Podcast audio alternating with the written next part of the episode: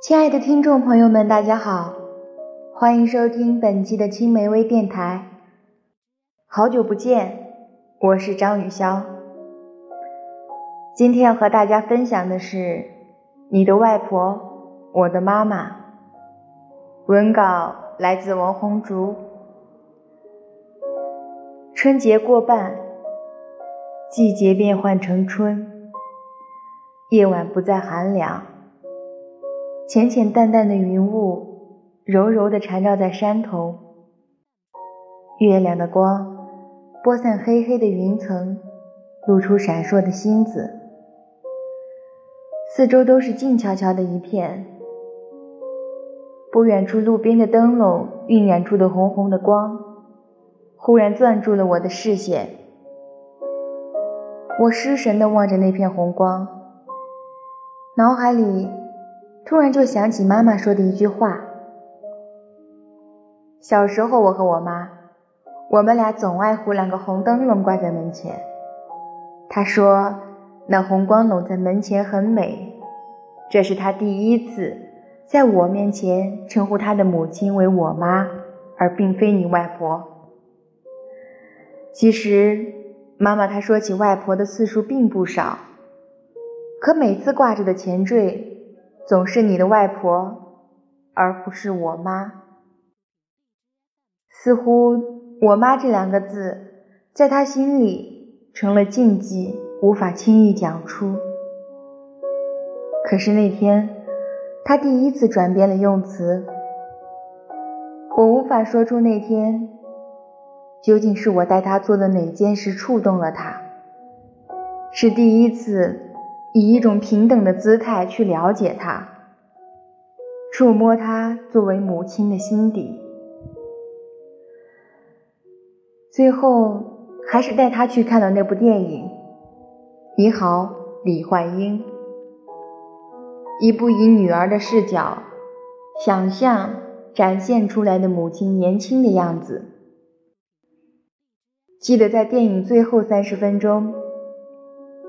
李焕英背着自己的女儿艰难行走时说，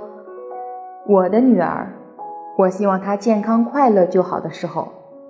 我哭得不能自已。妈妈拍拍我，给我地址，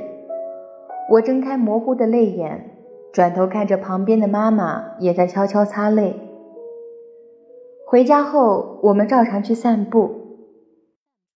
因为看了电影的缘故，时间有些迟了，天色已晚，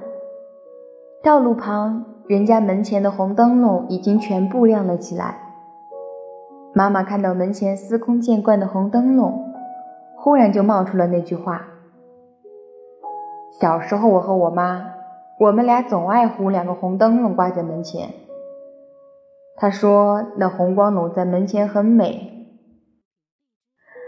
当时神经大条的我并未细想妈妈话语中的微妙差别，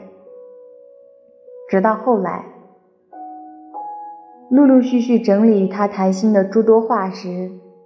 方才反应过来其中的意味。那是她第一次以一个女儿的姿态向他人述说她的思念，思念她的音容笑貌，思念在她身边无忧无虑的自己。你外婆和我妈，前者代表她对自己的约束，让她明白自己已经离开母亲的身边，情绪也不再能肆意发泄，要作为一个成年人承担起许许多多的责任，将许多强烈的东西重重掩饰，再轻轻地释放。而后者则是他少数的真实，卸下重重的伪装，在一个不为人知的角落宣泄出自己压抑的情绪，得到短暂的轻松，然后重整其装，再去做一个家庭的支撑杆。本期的微电台到此就结束了，我们下期再见。